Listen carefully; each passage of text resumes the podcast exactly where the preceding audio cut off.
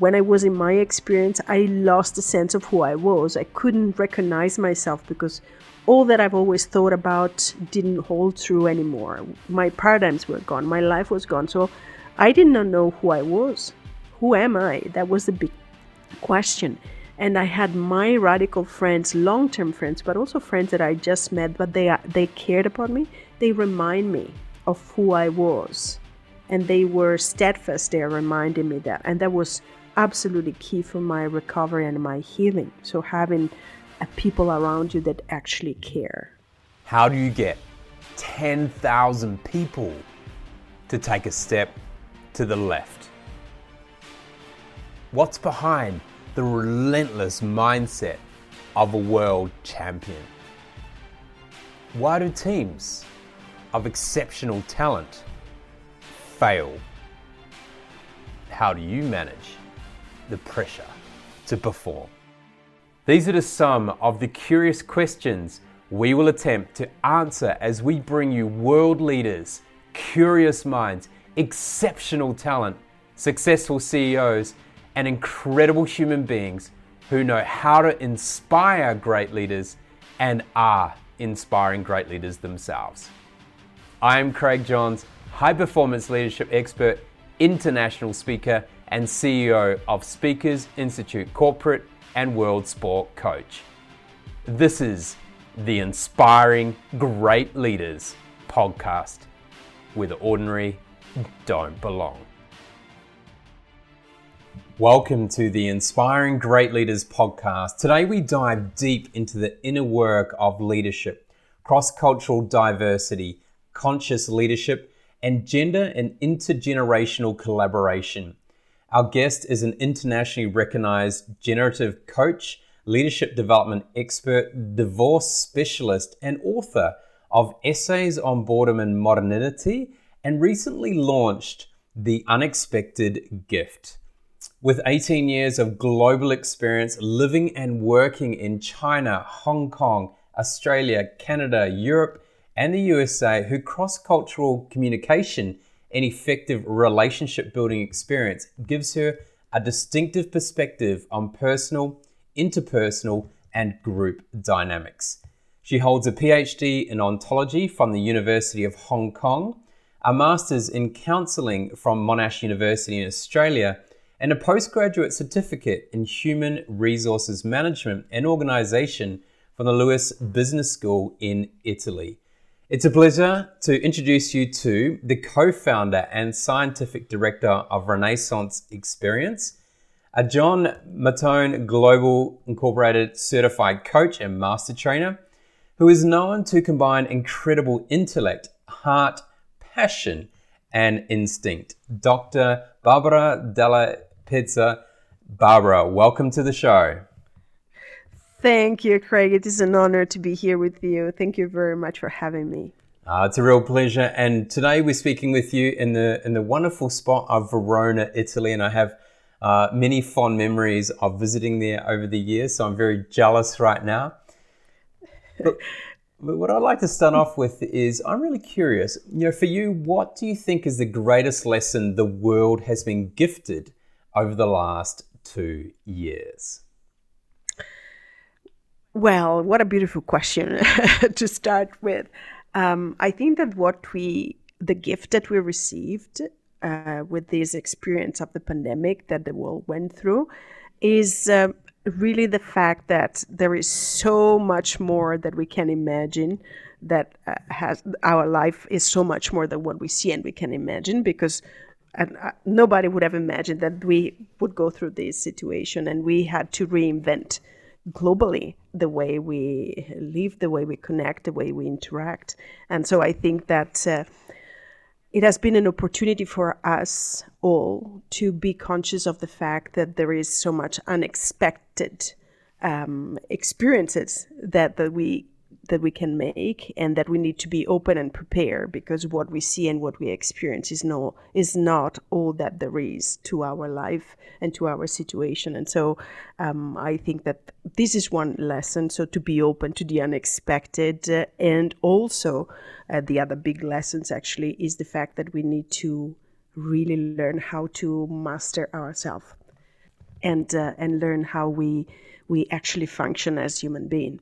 So being capable of uh, uh, recognize what what moves us and what is important for us, what motivates us, uh, and what are those values that keep us going when everything seems to collapse. Because for many people, that has been the experience. Like many people have lost their, their jobs. The way as we used to know, the, the life that we used to know, um, and as we used to live, that simply simply disappeared. And so. Um, we had to learn how to how to face a new reality and to do that we had to work hard at least this has been my experience and the experience of my clients work hard to learn how to manage ourselves to keep a, a positive attitude, uh, to have uh, a mindset that see possibilities and not scarcity, to, to see opportunities and to deal with the unknown, even if uh, we don't want to do it, even if we are scared, even if we the, the paradigms we, we have used until the moment that the pandemic started, uh, they seem not to be valid anymore.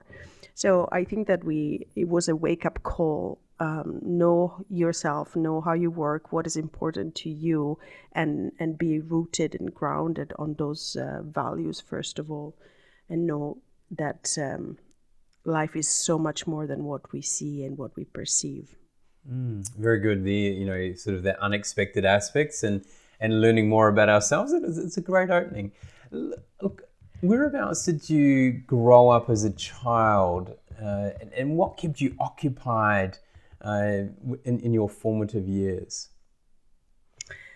Uh, I am Italian, as you mentioned. I am in Italy right now, and I am Italian. And um, I was very uh, lucky, I think, because my family have, um, has always exposed me to diversity. So when we were kids, my parents, uh, me and my sister, they took us uh, on a trip very often in different countries in Europe.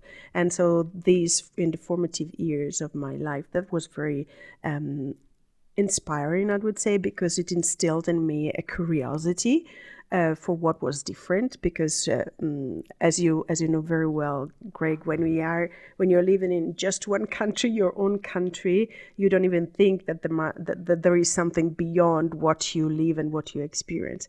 And for me uh, when i started traveling and i was young at the time i was uh, traveling to the uk or to germany or france or spain i started to realize that there actually there was a world beyond Italy, and I started to be very curious. And and that's actually that curiosity and that passion for what is different that it was very stimulating for me.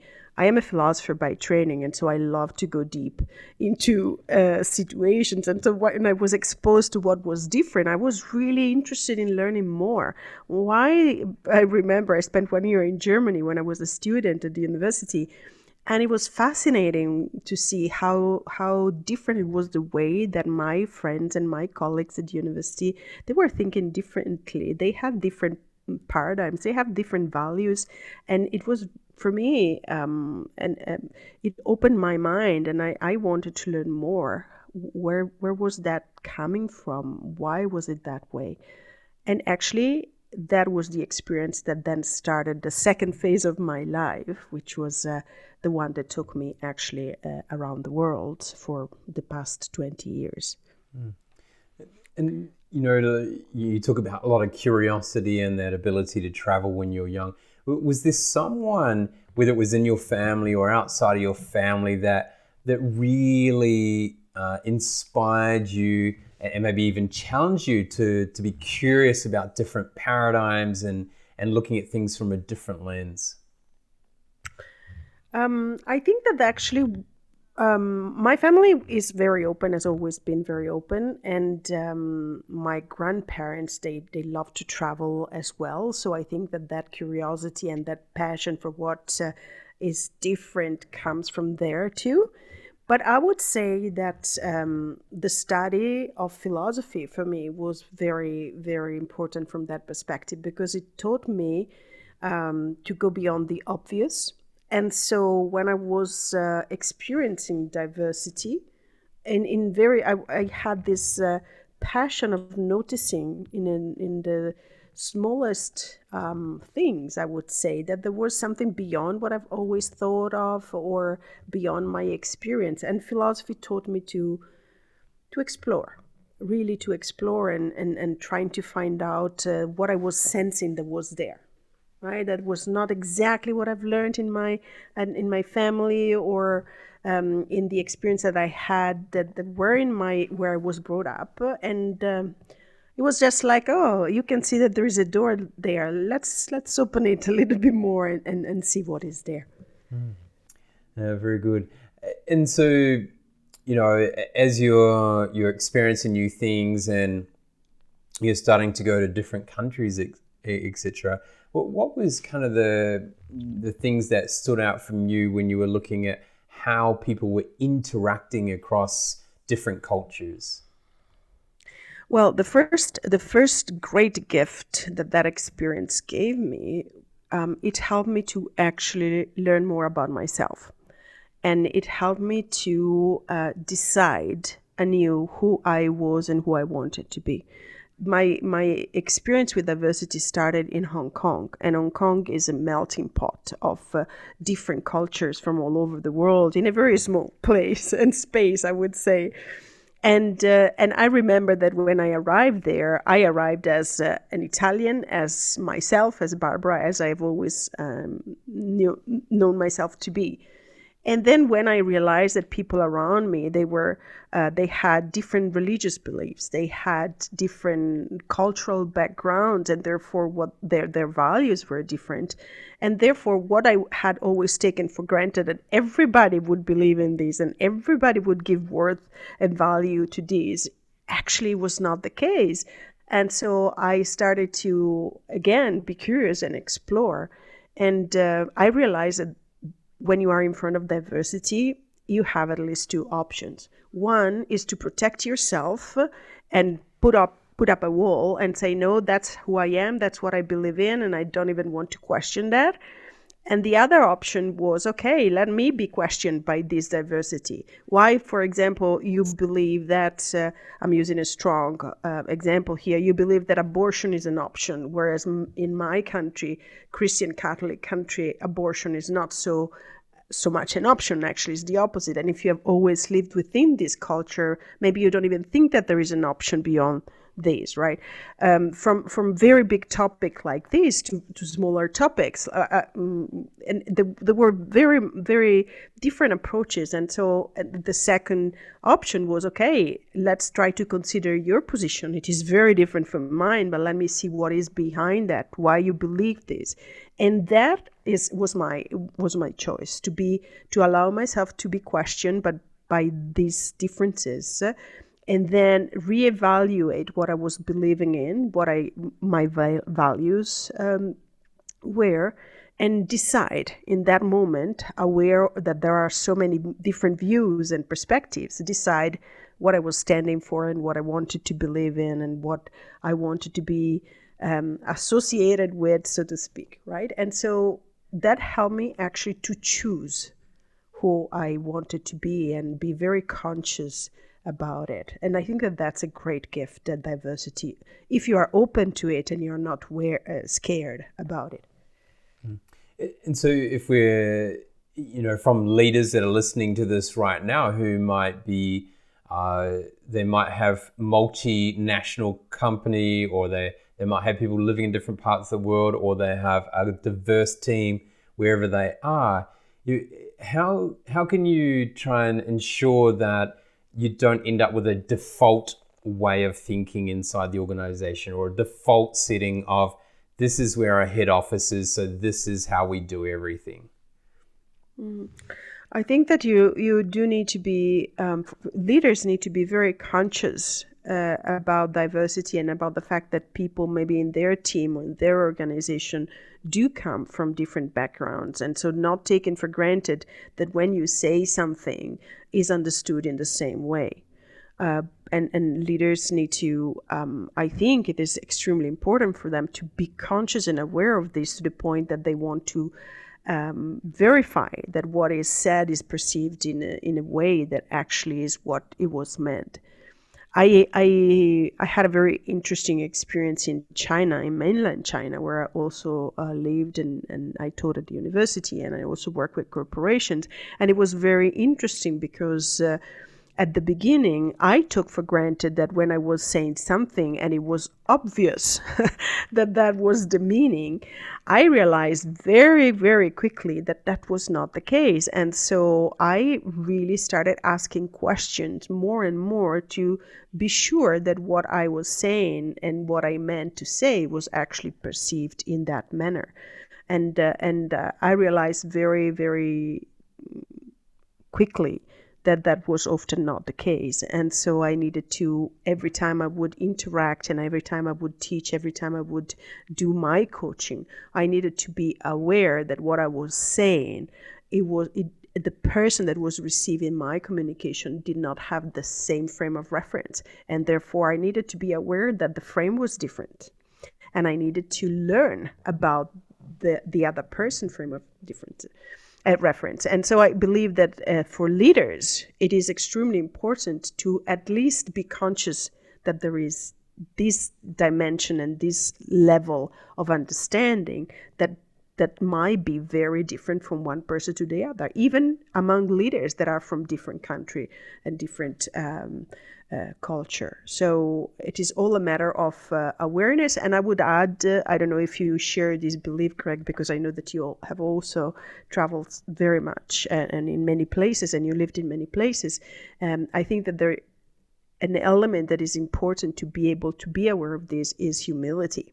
So being aware that um, what you think and what you say does not always touch at the core uh, for everybody, but but you have the humility to ask and investigate and explore uh, their perspective and where they come from, and know that there is so much more that what you intend to say that can be in fact uh, understood and perceived. Do, do you agree? This is this an experience oh, that you have 100, had yourself? Hundred percent. You know, from that humility aspect, I was just thinking there. You know, I remember uh, when we went online and and a lot of our team hadn't done much work in different cultures. You know, so obviously you know, they were from different cultures, but stepping outside of their own environment was quite new for some of them.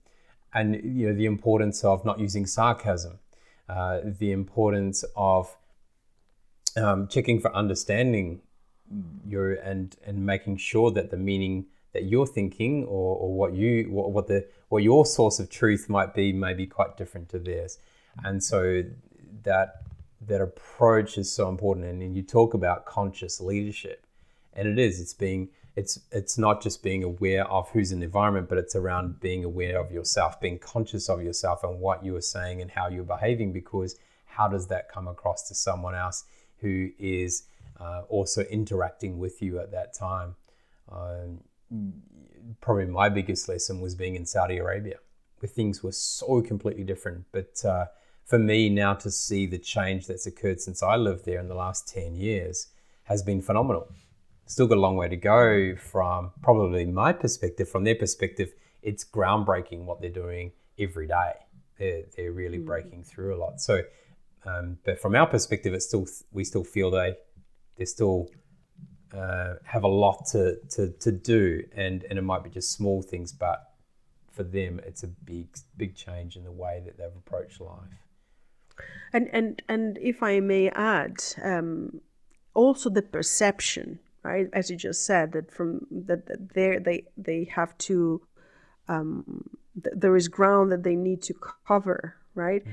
And at the same time, if I have also learned that I want to put myself in their perspective, and from their perspective, maybe they would say, well, they will have lots of ground to cover to come our way. And so that is mm. also part of uh, um, learning to be humble with and recognize that what is different it doesn't it, it does have its own right to be and has value as it is even if i might not understand it right so there is uh, in being a conscious leader there is a, a, humility being humble and also there is a, a level of respect that needs to be there, even in front of something that I might not uh, understand at first. So being open and still respecting what I might not understand at first. That is also uh, something that I've learned. It, it's extremely important for for a leader. Mm. You know, something I realized a couple of years ago. I, I was at a conference and I was there with a group of colleagues and, and friends, and we got to a couple of topics and they were quite challenging.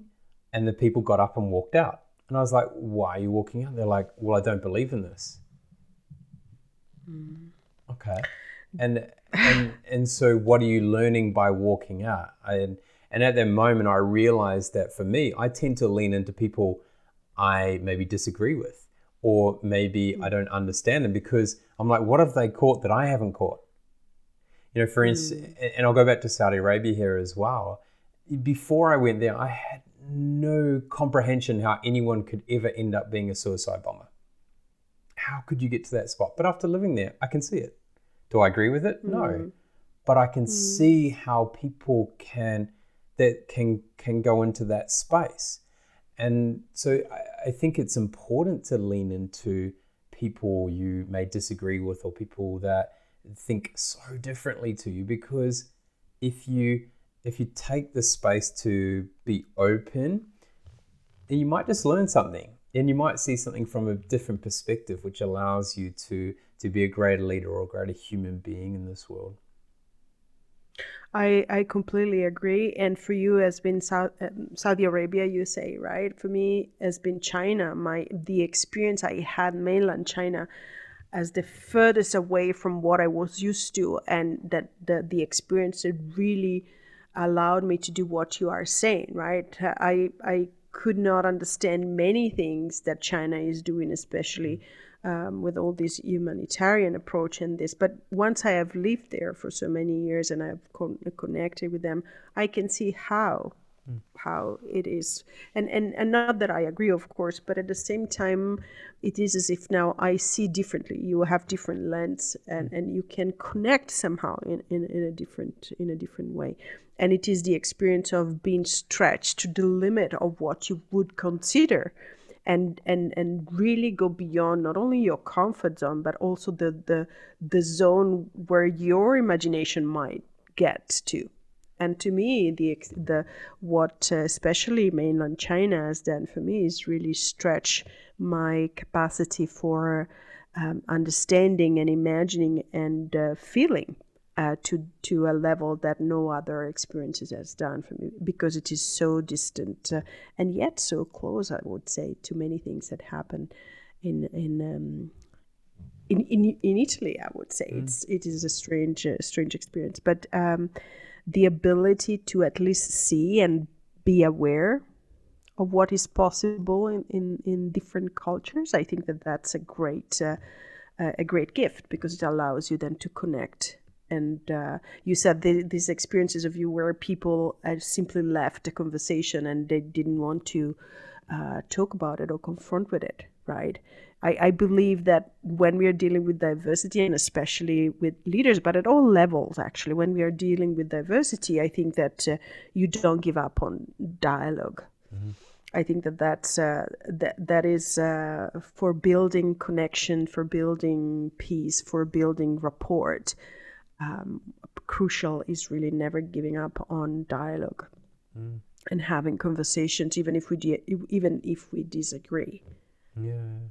Yeah, and, and hopefully, uh, and I don't want people to take this the, the wrong way as well. You know, like the the the idea of me being able to see someone who could become a suicide bomber, I get that, but it's a very small part, a very small aspect of that of that part of the world. Um, you know, to me, the mystique and intrigue factor of a place like Saudi Arabia is mind blowing. I haven't seen it anywhere else in the world. It blew my mind how mm. mysterious everything was. And it's like going to China as well. There's, it, that, that's what I love about traveling. That's what I love about interacting with people with different cultures. There's just that mystique aspect, that intrigue aspect. What can I learn? What don't I know? Why, why is it like this? You know, what is the mystery behind it? Uh, which yeah. I think is beautiful. Yeah. Beautiful. Yeah. There's there's yeah.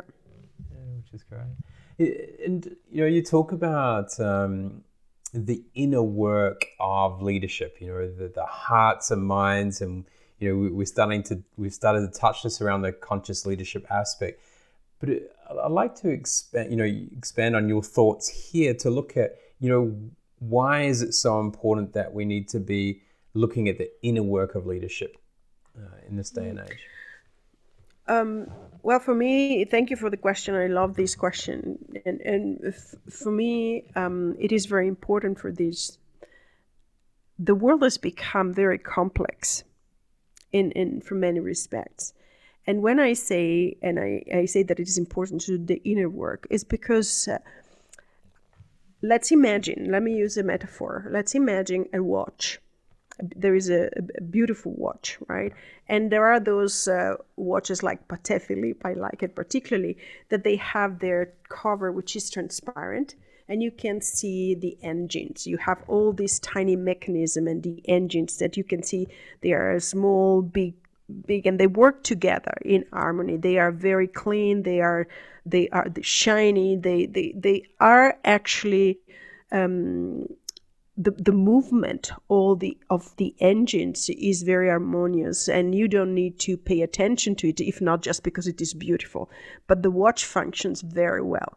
And so um, you need to take care of the inner engines because they need to work properly. But once they do you don't pay attention to that anymore. You don't put your energy there. You are free to go outside and move in the world you know that your watch is working properly and you can devote your energy, attention, focus, and passion to build something beyond that.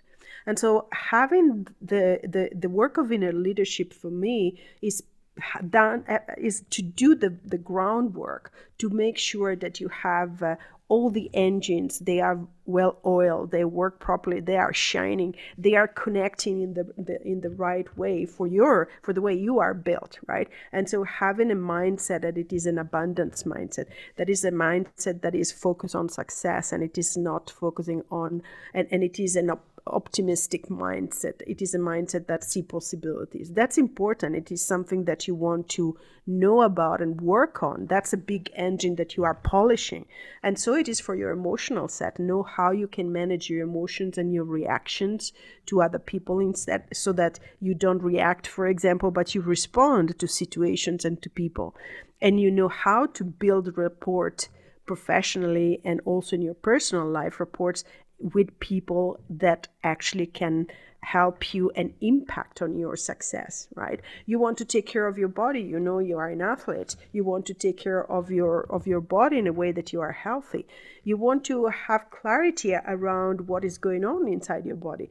So the inner work of leadership has really to do with make sure that your inner engine, mindset, emotional set, your physical body, I would say also your spiritual dimension, if you have one and if you are aware of one, so that everything that belongs to you and pertains to you and constitute who you are from the inside out is working smoothly. It can change. You, you need to upgrade it. You need to go and keep it polished. But then it's just a maintenance, so to speak. And so you don't need to devote time and too much energy. If you don't do this work, what happens that one situation that are outside on the on the outside challenge you if the inner inner engine doesn't work properly it is so much more difficult to be um, effective and to perform in the in the peak performance state for solving and to tackle what is going on on the outside. So i think that it is paramount. I, I don't think i believe that because it is so complex today being in this world that the more we dedicate to have those inner engine working properly the better we can be effective and perform on the outside. It just made me think of there you know obviously as leaders we want to be able to work in a team where we're balancing both conflict and connection and and that magic of that right you can't just have everyone conforming and and, and being connected all the time we actually need some level of conflict to to ensure that the diversity allows it to grow and evolve.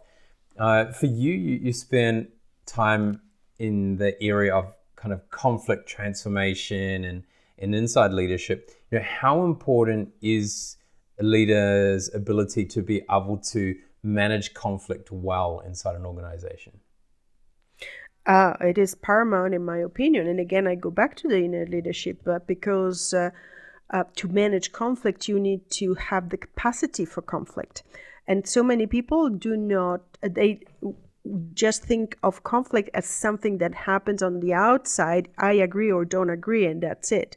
Whereas a conflict, before being a, a, a disagreement, let's say, that I have with you or, or with a team, is a capacity that I have inside. Because when I am talking to you and we don't agree and we have a, a conversation that it is difficult and it is tough because we have different positions, what happens on the inside? I need to be I need to have the emotional capacity of stay in the conflict and bear the uncertainty that a conflict brings in. If I don't have this capacity, if I don't know that the conflict resolution begins from the inside, it becomes just a, um, very, it, it, might become a very aggressive and a very um, conflictual situation instead of knowing that the conflict resolution is, for example, a process, a process in time, and it requires an ability to stay in the conflict, stay in questions, and maybe in, in questions that you do not know the answer of. And it is an emotional experience. So, uh, again, I believe that to, to resolve conflict, we need, first of all, to expand our capacity for it from the inside out. And then you apply the technicalities of the situation and what's going on in the context you are in but before you need to be capable of conflict uh, of, of, really um, managing inner conflicts if, if, if, it makes sense what i'm saying right mm. oh it totally does. Uh, you know leading from the inside it's so important uh, whether it's conflict or whether it's in uh, situations of inspiration or situations of being able to use positivity. Uh, I, I, think, I think that's such a, a powerful way to, to look at things.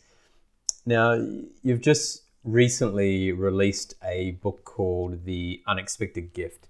Uh, and it comes from a, a, true life story and an experience that's you know very very challenging, but it's it's something that uh, you're not alone with, right? There's you know other people go through that experience in the world, and uh, what what was the catalyst to writing the unexpected gift? The unexpected gift is um, the story, my story of renewal and transformation um, after my marriage, due to the collapse of my marriage that happened was unexpected and it happened out of the blue.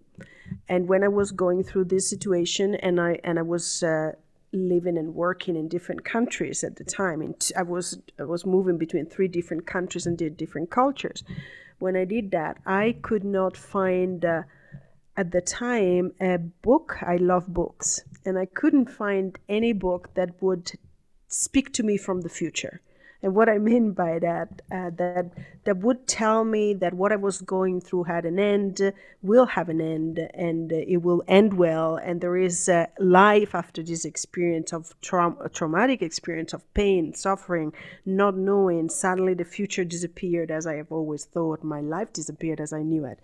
And uh, I remember that I really was craving to read this story and a story that would end up well.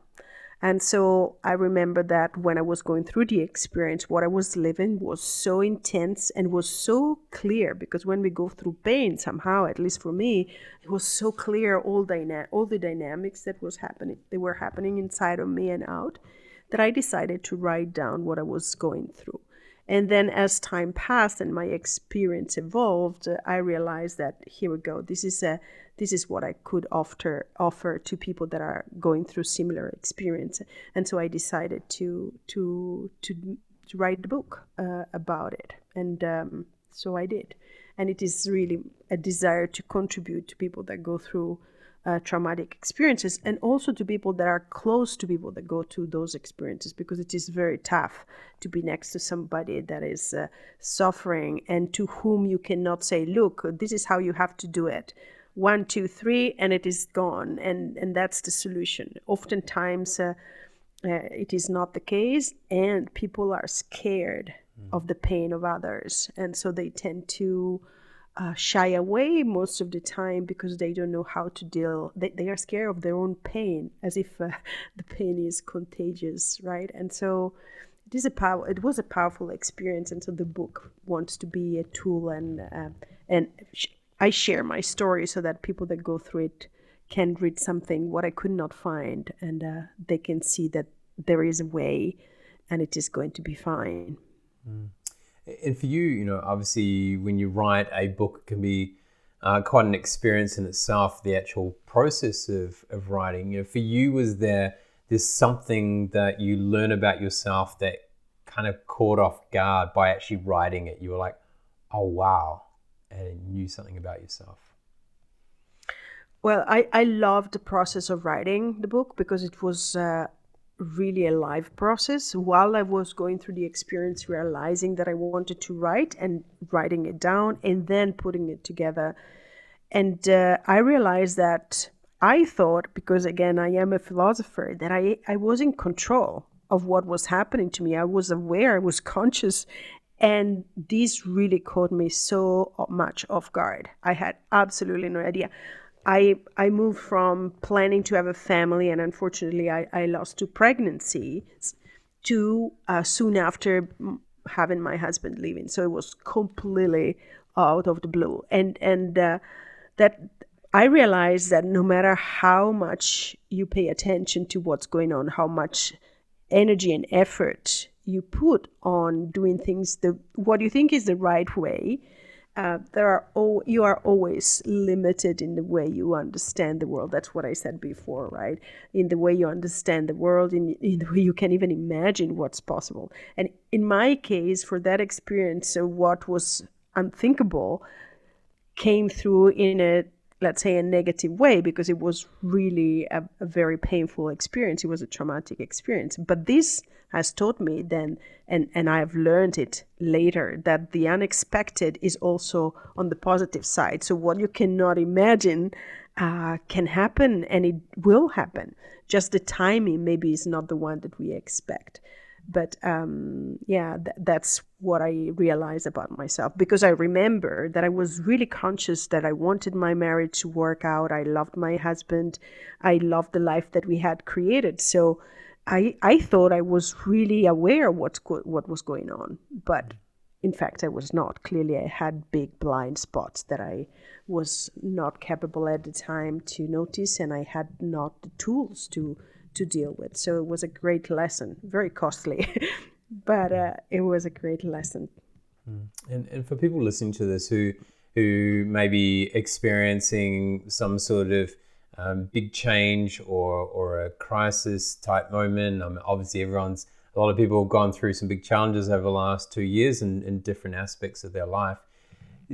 What are some things that they can take from what's in the the unexpected gift that they can actually put into practice while they're going through something?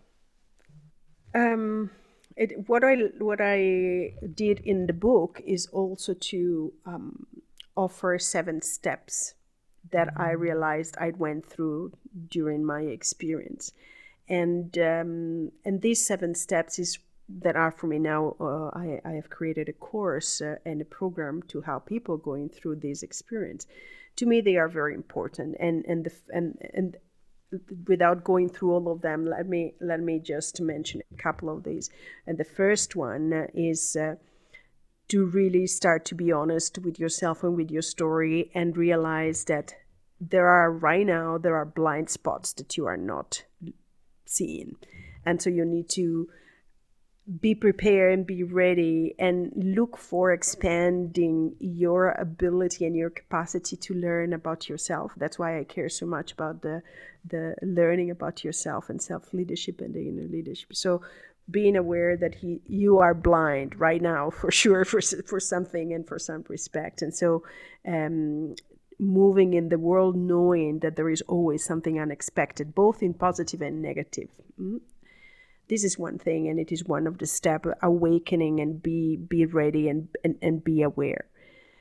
The second element is that whenever we are going through traumatic experiences, being a divorce, the death of somebody we love, uh, being the, a pandemic that destroys the life as we know it.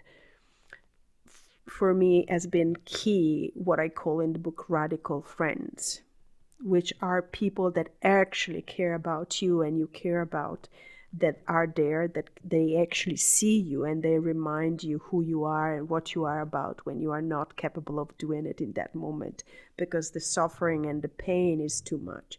And so if there is an effort to make right now in these contexts or when we are in these situations that are challenging is to make an effort to connect and be connected with people we actually care and that have value for us what I call, and, and they are radical friends because they are well rooted deep down and they can sing our song. I love to I love to think of radical friends in this in this manner.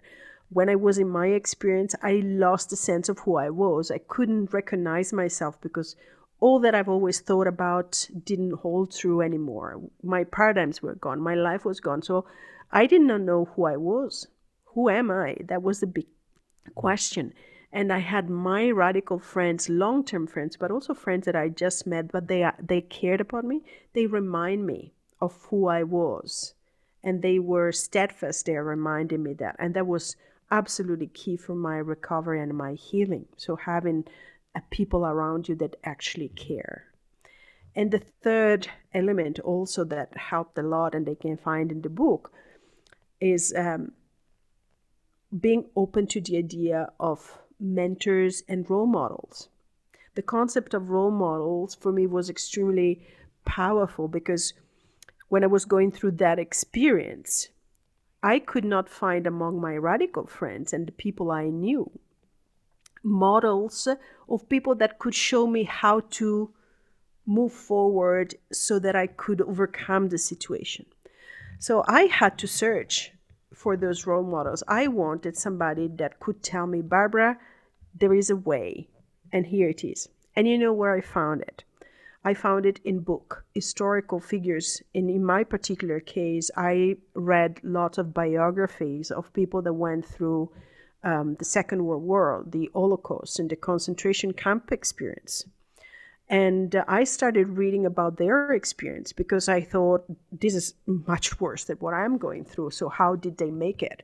And so I was learning by reading their stories, I was learning how they were thinking in those situations. What did they do? What did they believe in? What was that gave them the courage and the inspiration and the motivation to move on in that situation? And so it was like by reading their stories, I was sitting, as the philosopher says, on the shoulder of, gi- of giants. I call them the giants of the soul. I was sitting on their shoulders, and from that height, I could see okay, that's the way. I can walk on that path, and I will eventually arrive to a new destination, and I will be different. I will be transformed, but there is a way.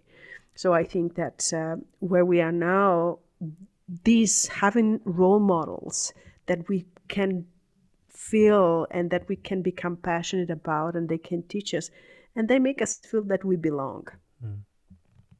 that we belong because uh, that's also important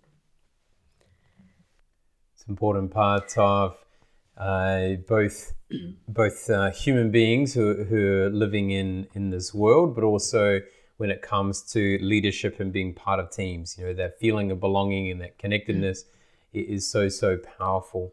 Uh, uh, allow me, sorry, to just add one thing, Craig, because um, I have heard many of my clients and many people that in the past two years they have been challenged a lot, and they say, "Well, it never pass. It's you need to be patient, but I'm tired of being patient. Things are not happening, and uh, how am I doing? It's not supposed to be already different. So there is a lot of uh, frustration around it. And I am thinking, for example, of the greatness of Nelson Mandela, that he was patient for so many years in prison, and look what he did. And so, because he existed and he went through that experience, what is a couple of years to be patient versus the fact that he has already showed us that 27 years in prison is a time it is a time that is it's, it's, there's there's been at least one person that did it, and so um, it doesn't really matter if it is two years. What matters is that we develop the capacity to be patient a little bit longer. So this is another role model that we can look at today and not only because of what he did politically, but really from a um, from a human perspective, right? The stature and the capacities that he had to bear what he did is incredible. Mm-hmm. And so these are role models that we can look at today and learn from them in our two years in prison because of COVID for many people. So. Yeah. yeah, it's all it's all perspective on how you look at things, and um, you know, I think sometimes we get caught in the small detail of something that's occurring rather than thinking more about what's the opportunity here, what is the bigger picture. Um, so yeah, really interesting. Well, you know, for everyone out there, you can obviously find the unexpected gift um, in all good bookstores, I'm sure, and on Amazon. Uh, it's definitely on Amazon. I've seen it there, which is uh, open for you to go and have a look if you want to go deeper into uh, into what Barbara learnt there as well you know, for you know, for me, I, I obviously we talked about curiosity before. Um, you know, we all know smart people have great answers, but the most successful people in the world ask great questions. When was the last time you did something for the first time? It's a long time. Maybe what I can say is uh, um, been quarantined. I am uh, uh, I am actually with COVID, and so I am uh, at the end of my quarantine, and this is the first time. Uh, so this is the the last time I did something for the first time is quarantining at at, at home um, for three weeks now. So that has been an experience. That's also why probably I'm thinking about Nelson Mandela being in prison somehow. In Italy, they are very strict, so you need to be at home. So I don't know if this. Uh, wow. Yeah. Uh, it's it's um, it's a great answer. I really really like that, and um, yeah, and, and so you know I'm very grateful that you have taken time out of your your quarantining your your prison to to come on the podcast with us. um, what is one question that you would love to solve? Uh, how would the world look like in one year time, and how would the impact of this uh, uh, crisis and also of technology actually? How would that technology change? Uh, the way we live because um, when I say technology, I really mean the fact that we now work remotely. Um, we work through a computer most of the time. There is AI. There are all the gaming industry. They are changing a lot the way human being operates. And uh, one question would be, what would be what what is going to be the actual impact of uh, of technology and and um, AI and uh, virtual reality on our lives and the way we live our lives because the, the pandemic has accelerated the the the use of technology for everybody right? It has accelerated it. And um, what is the actual impact? I, I am a coach as you are and i love uh, to work on the human beings. That's my my arena working with human beings. And so the question would be how will we actually be affected in the way we we live and in the way we feel and how we can be happy and healthy and uh, yeah so the actual impact of all of these on humanity. Mm. that that would be my question i guess now Great question. that i would want an answer to. Love it. I love it. You, what is an inspiring great leader to you? And who's a great example of this in the world, either right now or previously? An inspiring great leader for me is um, is somebody uh, we know uh, leaders. They are those that create a world that you want to belong to, and um, I think that a great leader today is somebody that can go beyond what's obvious, and uh, when I and and offer a perspective and a world that somehow brings back some values that might not be frontline right now. um, what what do I mean is, for example, and, and it is something that I am I have been thinking, right? Um, being being visible, being successful, being an influencer, being on uh, on social media, having an impact. These are all new kind of new values that are um, marketed out there, right? And so, if I imagine somebody that wants to emulate some leader, it might be the first. Uh, response will be well i want to be an influencer. I want to be visible. I want to make an impact right? And i think that um, a leader that would impact me is one that can let surface again values like uh, uh, collaboration more or i can be on the second position not necessarily on front line but i want to have an impact and i, I don't necessarily need to be visible or showing off uh, uh, myself out there. So I would say that um, a leader that can bring about value of collaboration, generosity, contribution, um, making a difference, but in a way that is actually serving not just me, but many. Um, and, and, I think that uh, to do that, we need to be actually very good uh, as a leader, to be very effective uh, and performing very well uh, um, as uh, and, and, at the same time also having um, I don't know if I would com- call it a moral compass uh, and and an attention to diversity as we said before and to many different possibilities for many different people at the same time. So um, having said that, I don't know who could be a leader. I, I think about actually that uh, this would be brought up by um, probably a female style of leadership because I would say that these are perhaps perhaps qualities that are more uh, close to um, a female approach to leadership, which is what I, I think is very important today, um, or at least a collaboration in this sense. So um, I think it, I I love Valerie Jarrett, for example, in in in the US. Uh, I love Sara Blakely. Uh, they are great example of leaders, one in the political um, arena and the other one in the business world. That to me, they they um, embody what I've just said. So they are great leader in the sense that they are they have obtained success. They are performing amazingly with what they do. They they have created incredible work for everybody, and at the same time, they bring about those values, uh, and they are aware that they want to do that. That's this answer. That was a long answer to your question, Craig.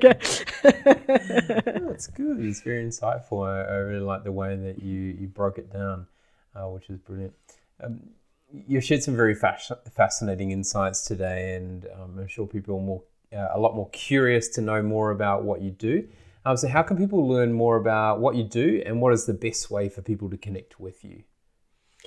Um, I am uh, the best way to connect with me is through LinkedIn. I am uh, active there, and I will be more and more. So just looking for my name on LinkedIn, and I'm actually always very happy to connect with people there. And then there is my website that is in constant uh, evolution, uh, where people can can learn about what I do, and uh, it is of course in progress. Some changes now, uh, beginning of 2022, uh, but uh, my website www.barbaradallepezze.com. My name is difficult and long, but it's there. so, all right, we'll we'll put that in the show notes because uh, I'm sure my pronunciation uh, would have been made it difficult for you to figure out which letters of the alphabet were in there. Um, so I'll put them in the show notes so it's nice and easy for everyone to, oh, to find those as well. Your pronunciation was very good, actually, Craig. I'll find my name. Oh, yeah, I'll, so.